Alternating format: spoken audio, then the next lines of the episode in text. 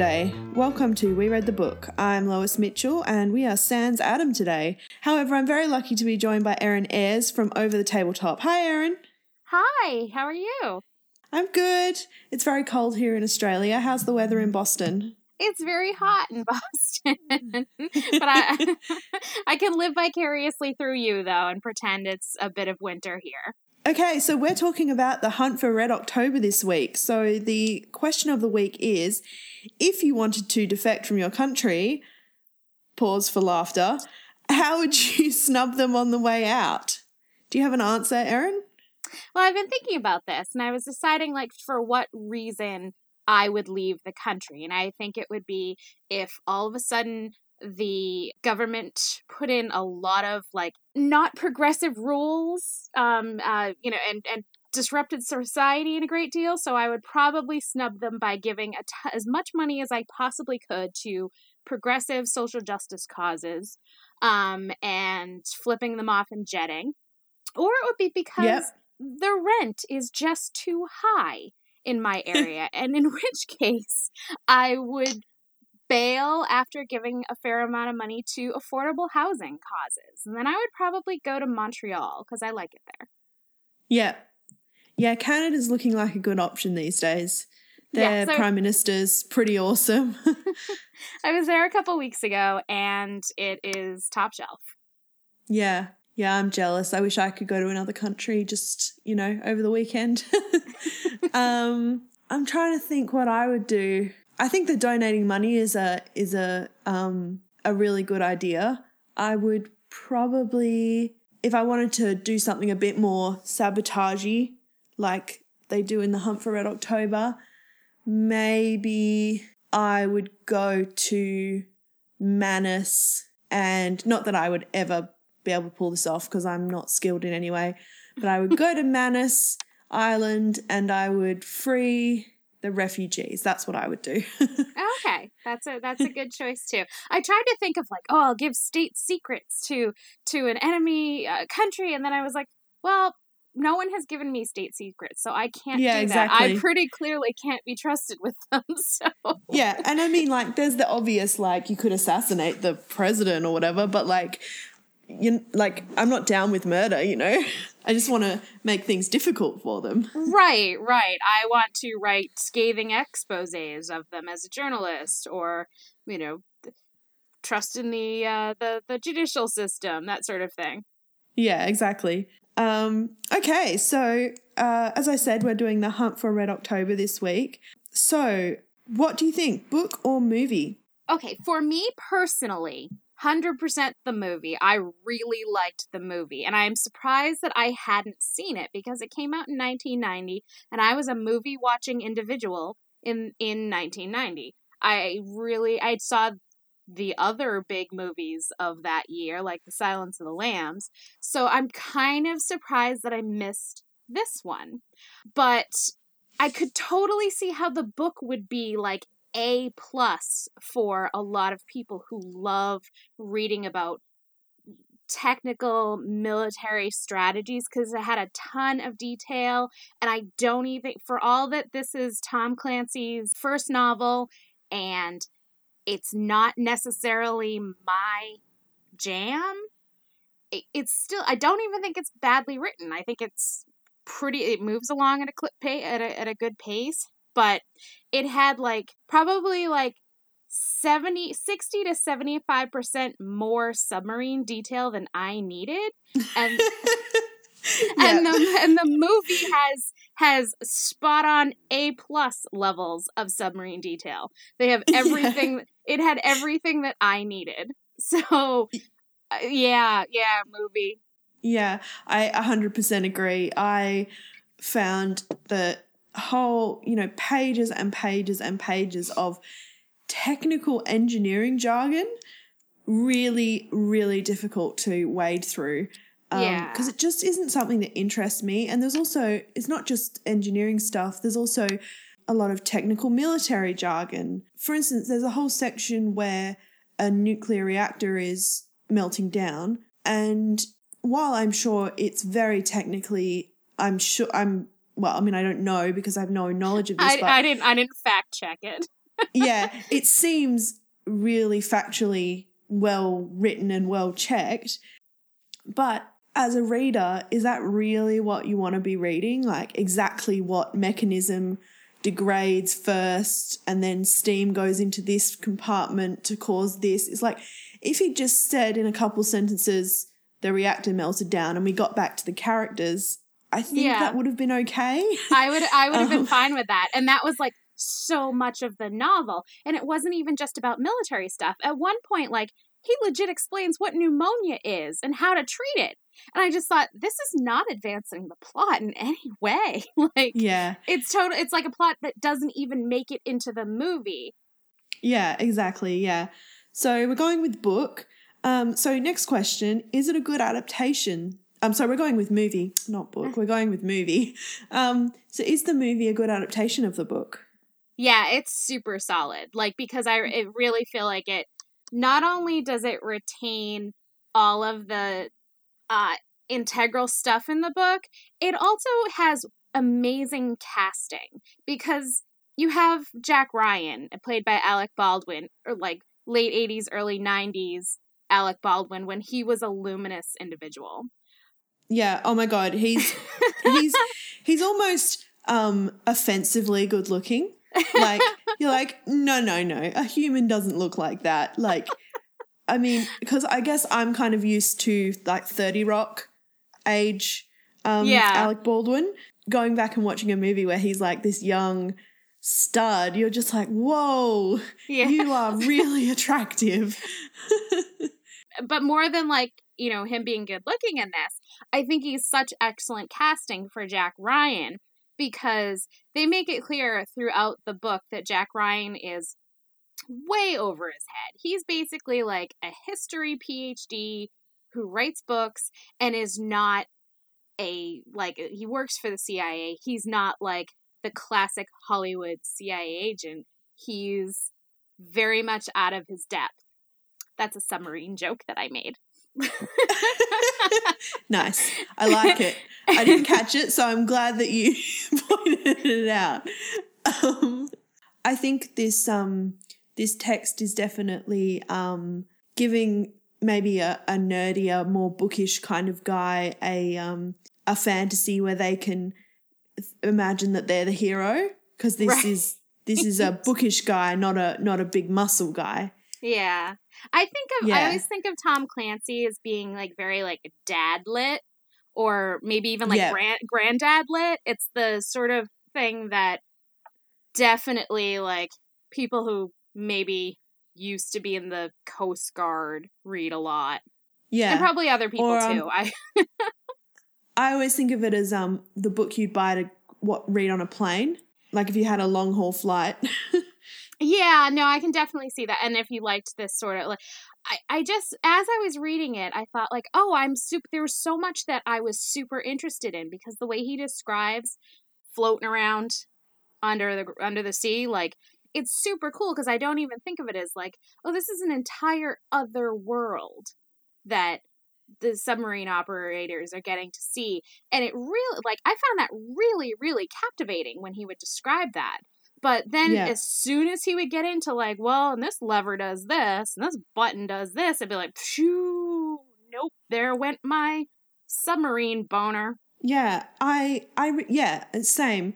And also like I think the characters are really strong in the book, but they're swa- they're almost hidden by all of this pages and pages of jargon. And and characters are always what I'm interested in as a reader. So yeah, I just I really really struggled to get through through the book. I tried I downloaded the audiobook and I was kind of swapping swapping between the two.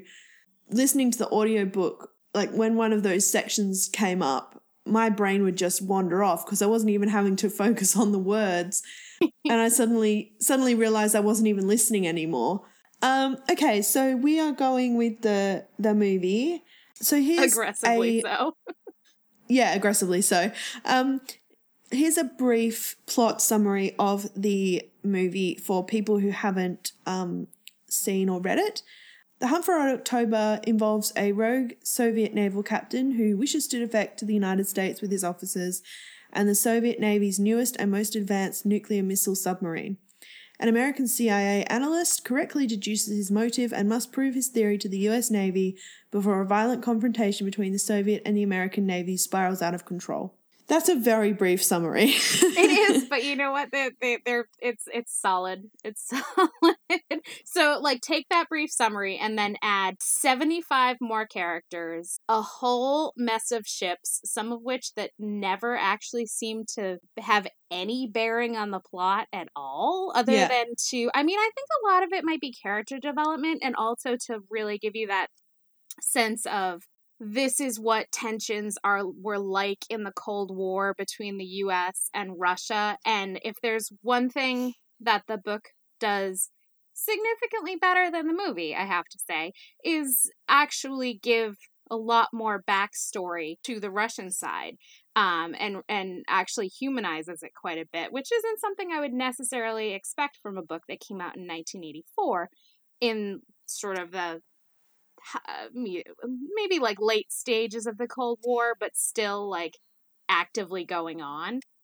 That's definitely a plus for the book. The thing in the book is, like you said, it, it gives a real sense of scope of the actual sort of military actions Mhm. um, of each side.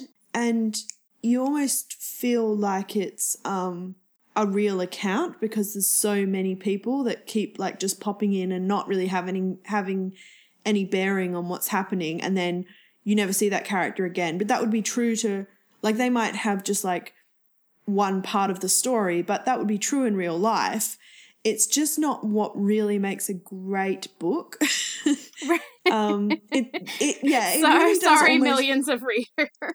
yeah. Well, it's it's it's still very very well written. Like, um, for all for all the criticism that I'm leveling at it, like it's very very well written. I I don't have anything against Tom Clancy. I think it's just not not my kind of book. Definitely, like I Yeah. think there's a reason that lots of people love his writing. They're just not me. exactly. Me too. Okay, so the non-plot stuff. Um, as you said before, um, this movie came out in 1990. Um, it's directed by John McTiernan, who directed Die Hard and Predator. And I really thought that you could see he hasn't directed that many movies, but maybe like 10 or 12 when I looked at his IMDb. Um, and I was really thinking how you could see the real sensibility that came across, especially from Die Hard like the color palette of the shots and the way the shots were framed. It is very similarly shot to Die Hard. Right. And the sense of like closed in space as well. Um Yeah. which I don't know if you've ever been on a submarine or any kind of battleship. Um but I have and it's a t- it's a small space. So Yeah. Yeah, but it also didn't feel claustrophobic. Like, right, just in feel- just intense. Yeah. Yeah, it was good. I really um liked the way it was shot and um the choices they they'd made with yeah, like color palette and I don't really I, one of the other things I don't really know a lot about is like military costuming. You know, if it was like period costumes, I would probably be able to tell you a bit more about whether they looked correct, but the the military uniforms all looked good to me, but someone with a bit more knowledge would probably be able to say, "Oh, well, this lapel was out of the you know the wrong shade of blue and you know that kind of thing." But um, yeah, they all looked they all looked good to me. Everyone looked very smart in their uniforms. Yep, yeah, the very classic looking um the the on the Red October um the uh, not officers had on the very classic sailor sort of uniforms. Um Yeah. Um, so we talked a bit about the casting. Um, Alec Baldwin is obviously Jack Ryan, and Captain Marco Ramius, who's the um, captain of the defecting Russian officers, is Sean Connery, which is an interesting choice for a, a Russian captain to have such a strong Scottish accent. they do make when they switch they they very briefly um have a moment where he and Sam Neill uh, because everyone is this in this movie like basically everyone who is anyone uh and was also a dude in um in the early 90s is in this movie. Um Yeah. but they do have a moment where he and Sam Neill kind of try to speak Russian and I half-heartedly thought like, you know, I have a really good friend who speaks Russian. I would like to know her view on this. Yeah. Um but then I, you know, didn't get around to asking her. Okay, so we've also got uh, Scott Glenn as uh, Commander Mancuso of the USS Dallas, which um, is the major American submarine in the movie. Um, there's a lot more in the in the book, as we've said. Scott Glenn uh, is in my one of my favorite shows at the moment. Uh, he's Stick in Daredevil. He is, So- and I didn't even realize that until I watched the movie because I've watched all of Daredevil, and I messaged my partner. I'm like, "Why did?" Because he like when when we watched Daredevil, he's like Scott Glenn. I'm like, "Okay, yay!" Um, and I said, "Why didn't you tell me that Scott Glenn is Jack Crawford from Silence of the Lambs?" And Yeah. because at this point in Daredevil, I kind of don't recognize him. It's been so many Yeah. years. He looks he looks very different now. Um, he's older. I I think. Right. Um, It's yeah, it's been it's been like over 20 years. 20 like 27 years at this point. So he definitely looks a lot older, but I was so excited to see him in this because I love him in Silence of the Lambs. I really enjoy him as Stick on Daredevil. He has that and in all of these roles, including The Hunt for Red October, he has that really really quiet dignity going on. yeah. Um so I was very excited to see him as Mancuso Um, we've already mentioned Sam Neill. He's the uh, executive officer of the Red October, sort of the offsider to the captain. Mhm. We've also got James Earl Jones as Vice Admiral James Greer. He's kind of the CIA. Uh, I think he's the deputy director of intelligence. Right, right. He's the one that sets Jack Ryan on his quest. Yeah. Just just huge, huge names. Um we got Stellan Skarsgård as the there's another Russian Yeah, ship the, commander the of the Tupa, Con- uh no, Kon- Konovalov. yeah Konokolov or uh, um, and his character Tupolev. Um, he has a real like they do a little switch in the book. Um, in terms of when he actually uh, a switch from the book in terms of when he actually starts to go after the Red October, but there's great character motivation in the book because he's a former student of Marco Ramius's, and he he finds it personally offensive. We've also got Tim Curry in this movie. we do. With his wonderful doe eyes and his Uh. he. I mean, he's he is so like he's the die-hard loving mother Russia sort of thing, and he's so so earnest. I have never seen Tim Curry be that earnest in a movie. And it's just like I almost didn't want him like because he believed so so hard in what they were doing and believed so hard in Ramius that I almost didn't want him to really have his bubble burst. yeah. I think the funniest bit in the movie that I mean there's not really any there's not really very many funny bits in this movie, but there's a really hilarious bit where basically uh, Dr. Petrov, who's Tim Curry's character, is the only officer on the ship who isn't in on the plot to defect. hmm They're they're um obviously in the officers' mess having dinner and he's just talking and talking and talking and nobody else is talking. and he's heaping up his plate and everyone else just wants him to leave because they want to talk about their plot. I know. And- so finally, and- they're just kind of like, "You can't sit with us." Like, Yeah. They're But like, then, can you know- go and yeah, can you go and get these results for us? Like Sam Neill some- like sends him out the room and he's like, right now, like he's got a plate full of food. It's so sad and pathetic, but it's really funny. Um, and you you feel sorry for the character because he's like he's not in the cool kids club. He's like kind of a nerd. He's just so committed and by the rules, and it's like, well, you live your truth, Tim Curry slash Doctor Yeah. Like, Yeah. Oh, it's so good. I, re- I really do like he he sells that very very well. Okay, so we have some other characters, but they're kind of minor. Maybe the only other one that's really uh, worth mentioning is uh, Seaman Jones, who's Courtney B. Vance from Law and Order. yeah, yeah, married to Angela Bassett. Um, he is great, and I love that character. I love that character in the um, in the novel. I l- love him in the movie. Oh, all, all in all, it's it's just a really well made film, and and obviously no, or if there was any, I didn't see it. Like no CGI. It's all practical which I think if you remade it now, a lot of the stuff would probably be computer generated, which I don't know would be better. Right, right. No, I don't. Yeah. I don't think there's any need for it. Like, there's one point where I think they're where the the where Tupolev's submarine shoots uh, a missile at the Red October, and I was like, oh, look out for that CGI missile that's coming at you. And that was the oh, only yeah. that was the only place where I felt like, well, this is obviously CGI. Um, but and like, at the end, when they're they're in the river, there's um obvious green screen. Yeah. um. Okay. Look, shall we get into the plot? Obviously, we're going with the movie plot. Um, and I think that'll be better because it is a lot simpler and it has like a, a an easier through line to follow. But the the two texts do start off the same. Um, they both start off with uh, Ramius and his crew leaving the um, port um, in Russia and mm-hmm. um, heading out to defect, basically. Right. I'm I'm really glad that the movie started with a map.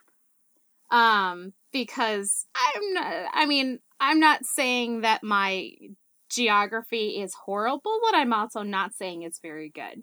So yeah. that gave that gave me a really good sense of like, oh, okay, that's that's where they're going. They're going around the Scandinavian bits and over towards Iceland. Got it.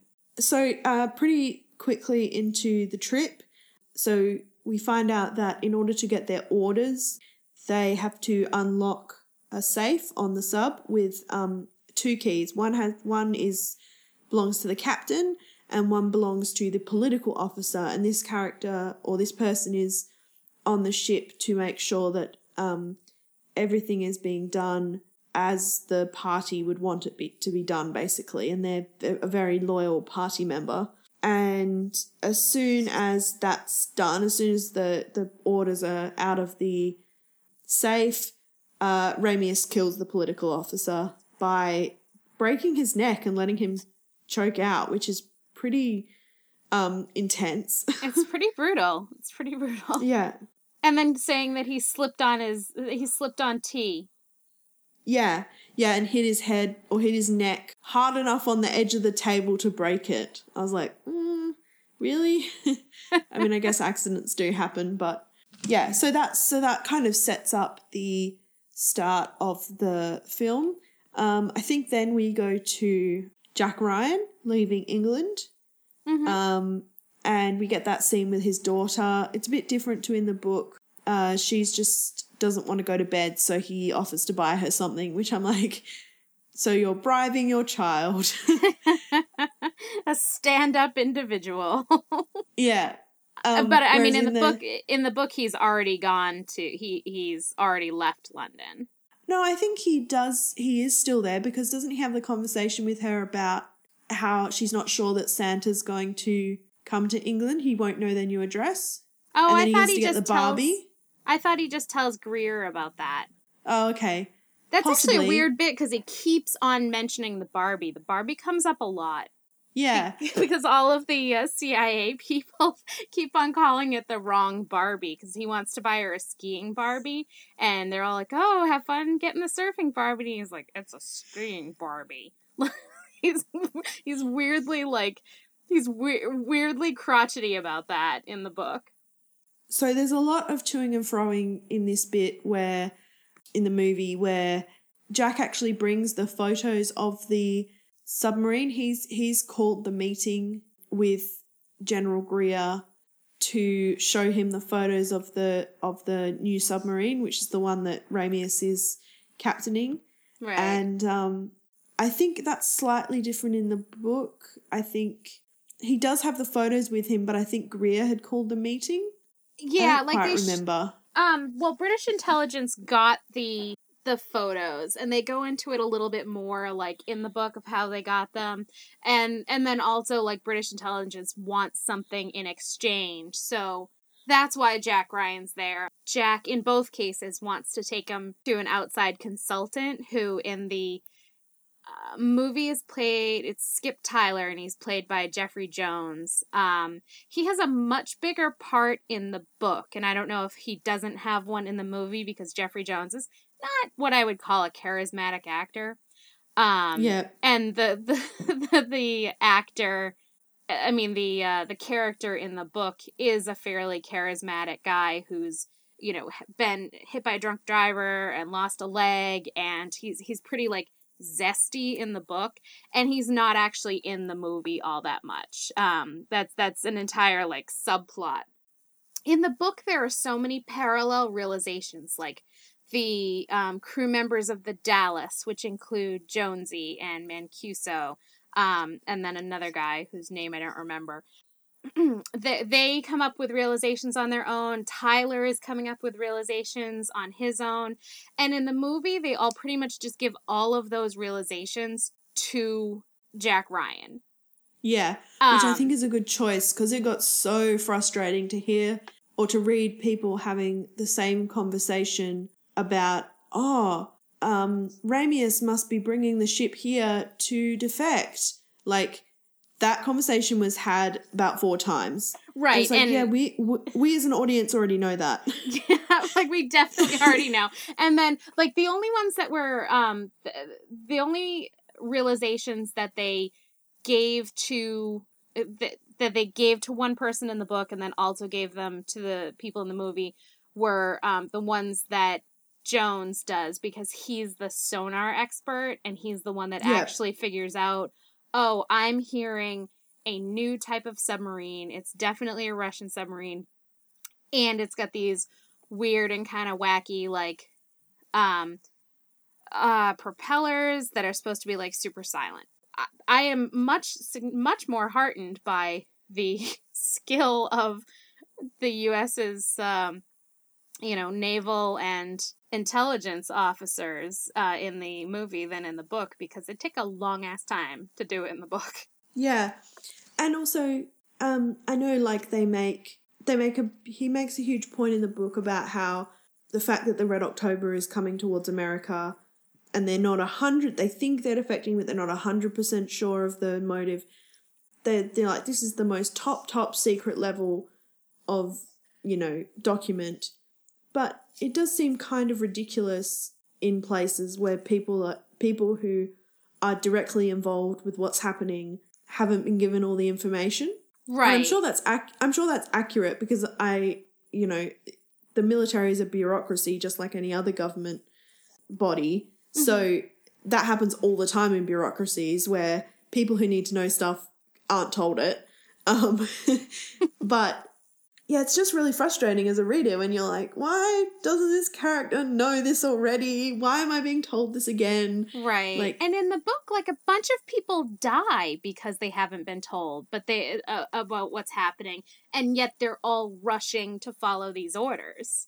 There, there are like in the book, there are so many more like steps to get to the exact same place, so that really amplifies like the fact that it is a good adaptation because you don't go through all of those steps, but you still feel the fact that like you feel the the pressing nature of it. Yeah, they have a lot of people working on it as opposed to just Jack Ryan getting um Scott Glenn to buy into his plan. And they make that sort of the crux Yeah. of the the the latter half of the movie, you know, their interactions, which I would probably watch their interactions all day long and be content. Much like I would have continued watching I don't remember the actor's name, but he played Uncle Howard in the Michael J. Fox movie Secret of My Success. Um, he plays Pelt, the NSA advisor.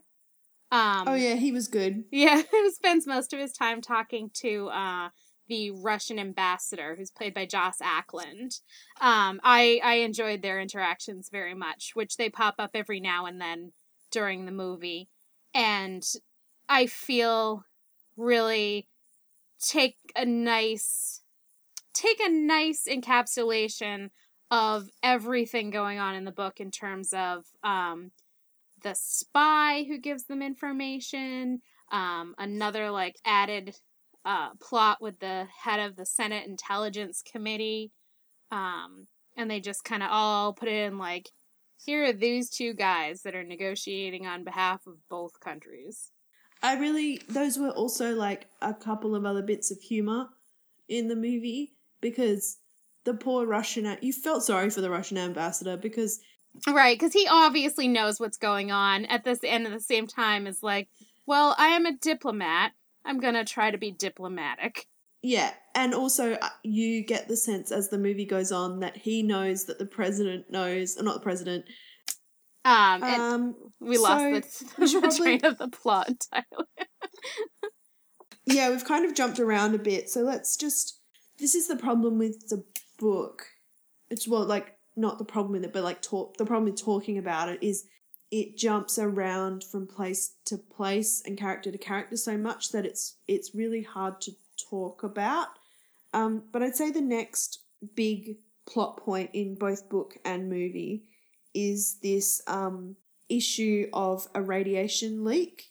So in the book, it's clear from the get go that it's a faked radiation leak because we get the from the perspective of the doctor and then the perspective of Ramius that they they know that the they the the men on the ship the men on the submarine wear radiation badges which at the end of every shift the doctor tests to see how much radiation they've you know, had blasted onto them basically. Right, because they um, are riding in like an underwater nuclear power plant for the most part. Yeah, yeah, and um, Ramius or one of his people has um messed with these badges so that they show a much higher level of radiation than they're actually receiving.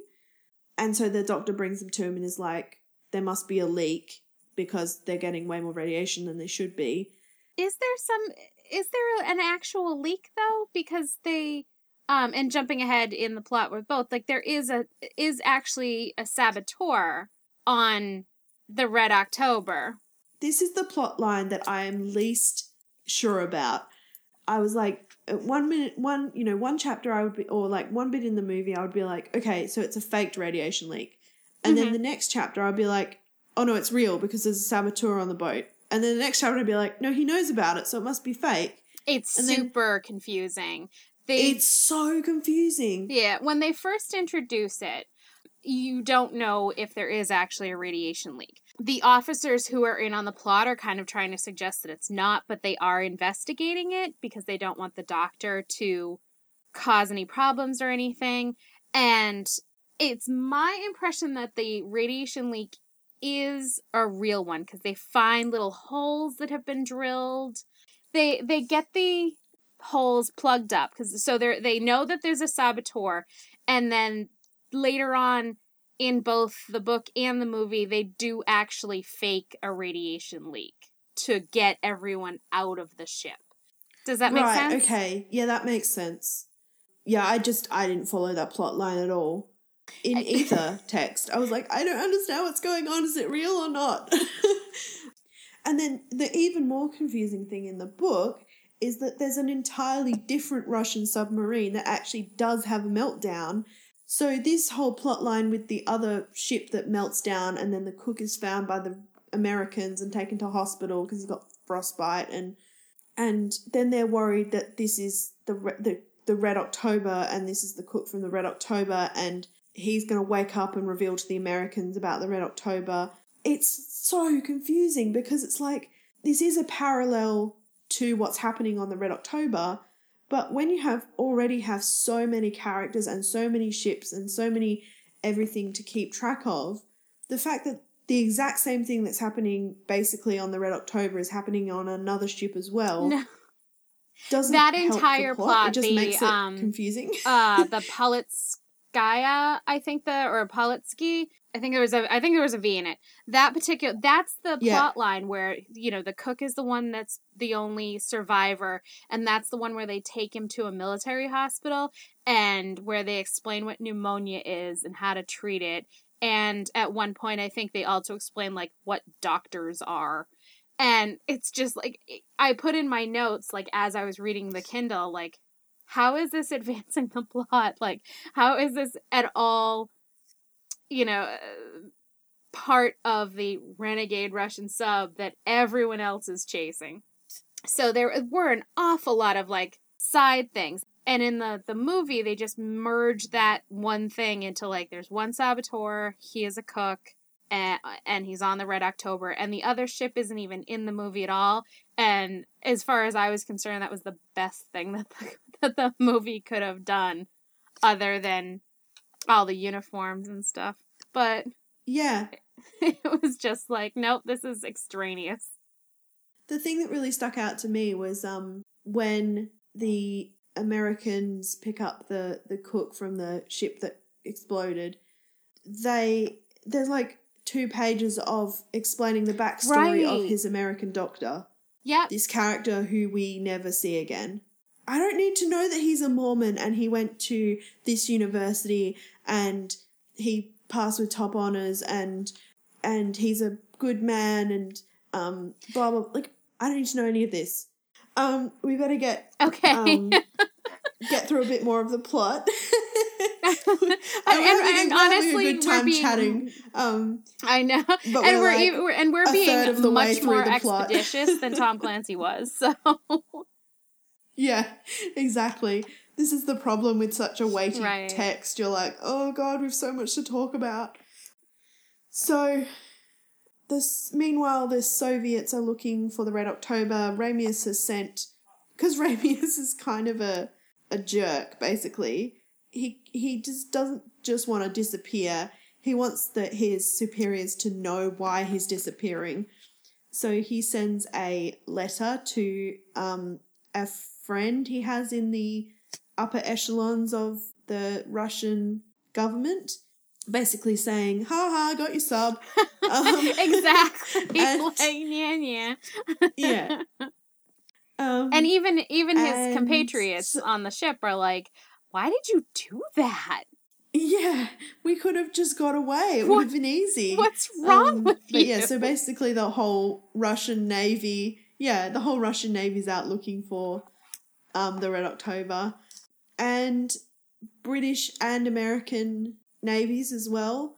So kind of instead of, well, not instead of, but kind of at this point in the movie, um, we've had those scenes with Pelt and the Russian ambassador, and he um, the Russian ambassador comes back to Pelt um, after Pelt. So at first, the Russian ambassador says to Pelt, "This is embarrassing, but we've lost a sub." And you think, "Oh, he's telling the truth." But then he says, "And it has the the sons of several very high level politicians on it, and it's a rescue mission, basically." Which obviously isn't true. And because that's that's where we where we keep our sons of top party members. Yeah, Pelt knows it isn't true, so he counters by saying, Oh, well, how can we help? We'll send out rescue teams. Which, of course, wasn't what the ambassador wanted, because if they find the ship, then they're going to know that he lied. and so then, then he comes back and he says, uh, he says, Look, I lied. It's not, we don't need you to help us with the rescue mission. He says it's the Red October and that Ramius has def- is trying to leave, ha- is not following orders. But instead of saying that he's trying to defect, he says that he wants to launch missiles at the US coast, hoping that this will cause the Americans to blow up the sub themselves without talking to Ramius on the inside. And these are the orders that go to the Dallas that right. you know engage with the the Red October and destroy it because it's coming to the America to hurt people basically. They believe that, but Ryan continues to insist, no, no, that's not true, that's not true. And he does manage to convince Scott Glenn's character, the uh, captain of the Dallas that that's the case. But in the movie, there are a couple tense moments there, which is nice. I think that's ni- that's some nice um, interplay between those two characters. I think in the in the book, it's just that until they actually like physically meet Ramius, the characters, I think it's basically the military is acting on this very intelligent analyst thinks that they might be trying to defect. We're still going to go in with like caution because we're not sure they might they might try and attack us, you know, they might try and destroy our subs or whatever.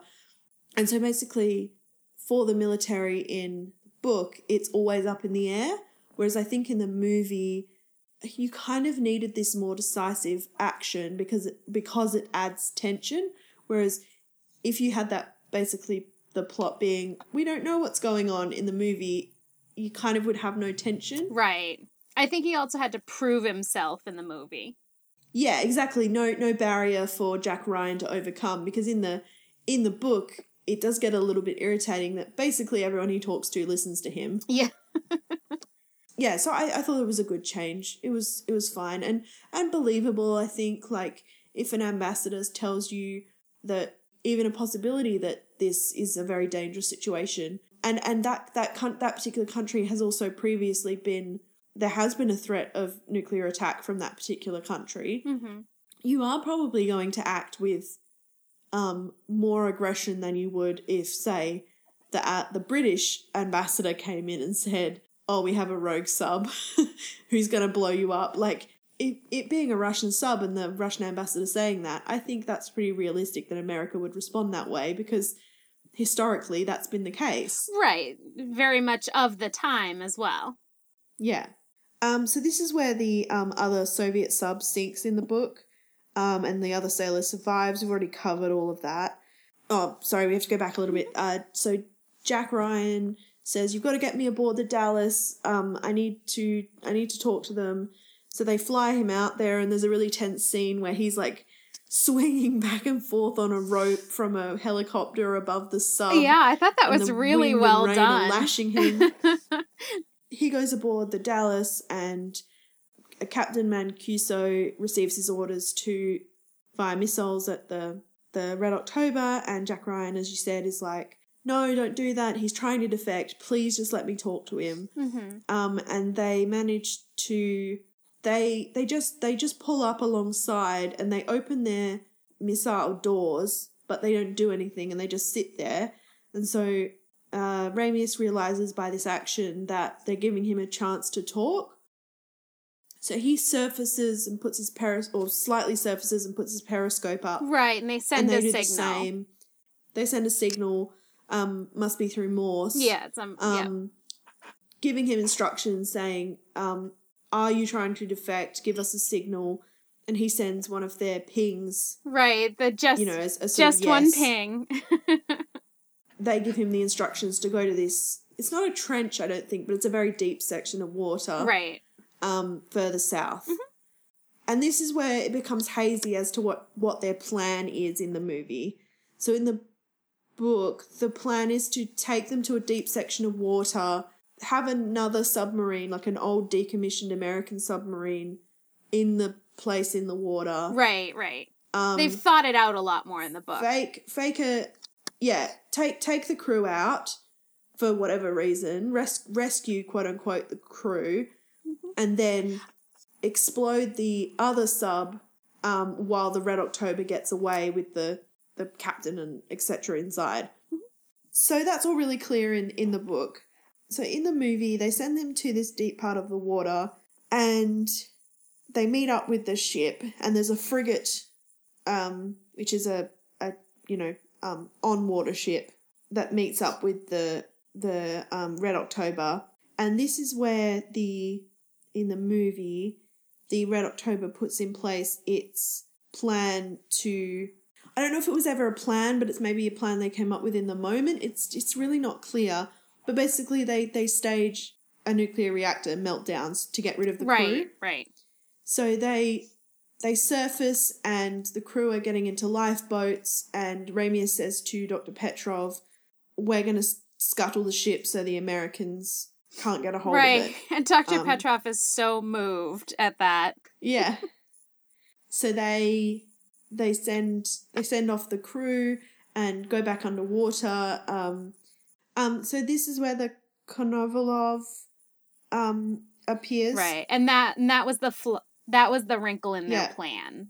Like the Konovalov showing Um, up. and and uh, Jack Ryan and Jonesy and Captain Mancuso and I think one other um, officer have have at this point boarded the the Red October. Um, and there's there's a really Mhm. cool scene where they're all just standing looking at each other when they first meet them. So yeah, the Konovalov appears. It starts firing on them. They're trying to avoid the missiles, and then the Dallas intercepts the missile. there was at least one um the first missile that they shot at them was Ramius directed the Dallas to move closer to it so that it would hit the missile and break it apart before it had been armed. Yeah. Um because it was a, a remote arming.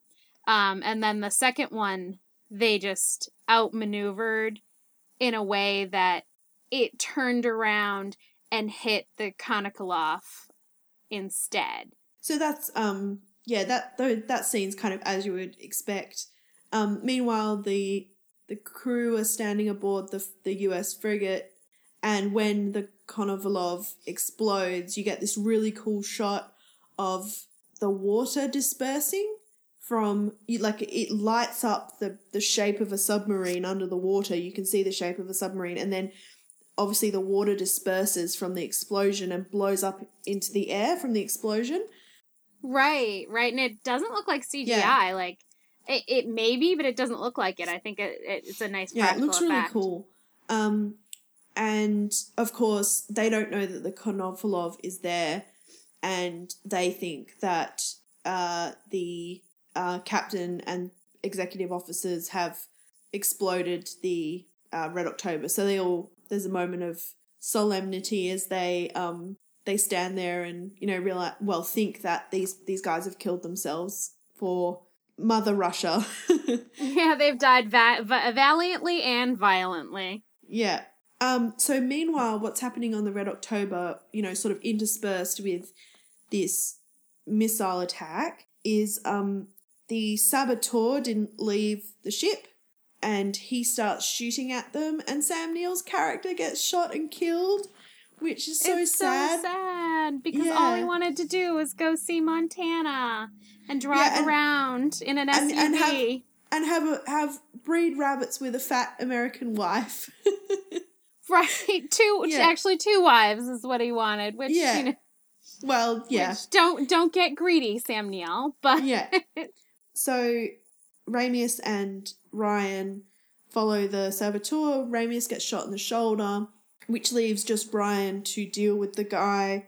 There's a funny there's the funny ongoing joke in the movie where every time Ryan like has to get into a helicopter or um, you know, because he hates flying and stuff, he's like, Mhm. next time just send a memo, Jack. Send a memo. like um right, and he's write doing it that down. yeah, he's just doing he's doing that in this in this bit as well when he's like crawling along on his elbows and stomach along like a gangway and getting like dirty water poured all, poured all over him and like he's getting shot at and he's like send a memo Jack. Just send a memo. Like it's really funny. And Ramius tells it, gives him his gun, and it says like, "Here, I mean, be careful where you shoot." And because, like, you know, he's on a nuclear submarine. yeah exactly. They're underwater in a bomb. Hmm And yeah, he's like, he's like, I need to be careful because he's getting shot at, and he's like, I need to be careful where I shoot. What about like, what about the What other about guy? this guy? Yeah, Like, he- exactly. he's not concerned about this at all. Yeah, it's like there's lots of delicate equipment like me. um, he he ends up catching up with the guy, and the guy's he's got the the saboteur, and he's got two wires, and he must. I didn't really understand what he was going to do, but I think he was going to like. I, I'm like, are you Connect trying to hotwire the submarine? Yeah. Like- I think he was going to like connect like the nuclear reactor to something. I don't know.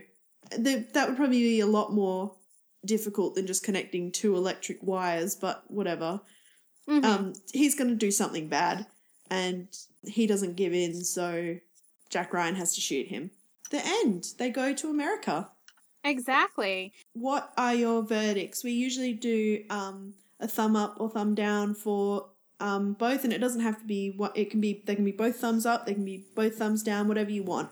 Um, for book and movie. Oh gosh, you know, I actually have to give. All right, I would give two thumbs up to the movie. I think this is a great. I have two hands, so I'm going to do two thumbs up to the movie. I'm only going to give one thumbs up to the book because it had way too much extra stuff. The extra stuff that was interesting to the plot, I'm okay with. Um, but the other stuff, no. That gets a thumb down. Okay, I'm gonna go thumbs up for the movie. Um, it's a really great movie. It's really watchable. It's a great movie. I'm going to thumbs down the book with a qualifier. Um, I'm not going thumbs down because it's a bad book. I think it's a really well written book, uh, and obviously there are lots of people in the world who really enjoy Tom Clancy books. It's just not for me, so that's why I'm giving it a thumbs down. Um, right. I I agree just- with that. couldn't get into it. Um, the only reason I kept re- reading it was because I had to read it for the podcast. I mean, I'm glad it wasn't excruciating to read. Like, the language is really good, the writing is good. Yeah, it's just not for me. It really reminded me of when you're with like a really little kid, like a seven, eight year old kid, and they're obsessed with something, and that's all they want to talk about, and they will tell you in minute, minute detail about like every Excruciating Yeah. detail. and you're like you're like oh yep i support you in your endeavors i am not interested yeah that's the hunt for red october yay we did it um Consider the hunt for red, the the Red October found. um is there just quickly is there anything else that you would like to recommend that you've been into recently Oh gosh, I mean, I I have uh, been on a little tear of reading. I um for a uh, podcast I guested on recently, I read a really good vampire novel, Enter Yeah. Night. Um, and as part of that, I recommended the vampire movie What We Do in the Shadows. So I guess watch that. That's on my mind of something that's really good. that's a Um, great movie It is great. It was really, it was very, very enjoyable in a lot of different ways. So my recommendation is related to this. Um, I love the Jurassic Park movies, and I recently went and rewatched them. I mean, obviously the second one has its issues, but I actually quite enjoy the third one as well um, as the first one. Um, so yeah, if you haven't if you haven't watched Jurassic Park in a while, um, give them a look out. They're they're still they still hold up. They're so good, and yeah, obviously Sam Neill was in this movie, so that was what made me think of them. So we are um, available on iTunes every fortnight ish. Um, sometimes the podcast comes out a little late, but yeah, roughly once a fortnight. Um, we appear on iTunes, uh, also on Stitcher if you want to um, listen to us there, if you're an Android user. And hit us up on all the social media apart from Facebook. We don't have a Facebook page. Um, I will just give a quick plug to um, Erin's podcast, uh, Over the Tabletop. It's yeah, it's it's really great. Do you want to talk about it a bit, Erin? Sure. Um, uh, my partner and co-host ta- and I talk about two-player board games. Um, it comes out every week on Wednesdays, and we are also on all of the um, all your favorite pod catching devices and uh, systems. Yeah, we we we talk about any and all board games. There are an awful lot of digressions about movies and other popular culture that tie into whatever game we happen to be talking about. So I think it's light and fun and relatively quick. And I invite you to join us at Over the Tabletop on Twitter, Facebook, and all of the other places. Yeah. Okay. Great. Thanks for uh, listening, everyone. Um, I'm sure Adam will be back next time. Until next time, I'm Lois Charlie Mitchell. And I'm Erin Crazy Ivan Ayers. Thanks for listening. Bye. Bye. Cool. Oh shit! Get your towels ready, it's about to go down! Everybody in the place hit the fucking deck! But stay on your motherfucking toes! We running this, let's go! I'm on a boat! Everybody look at me, cause I'm sailing on a boat. I'm on a boat, I'm on a boat. Take a good hard look at the motherfucking boat. I'm on a boat, motherfucker, take a look at me. Oh. Oh crap. Hi, sorry, I put my thumb on the um. Oh, okay, button. okay. Sorry.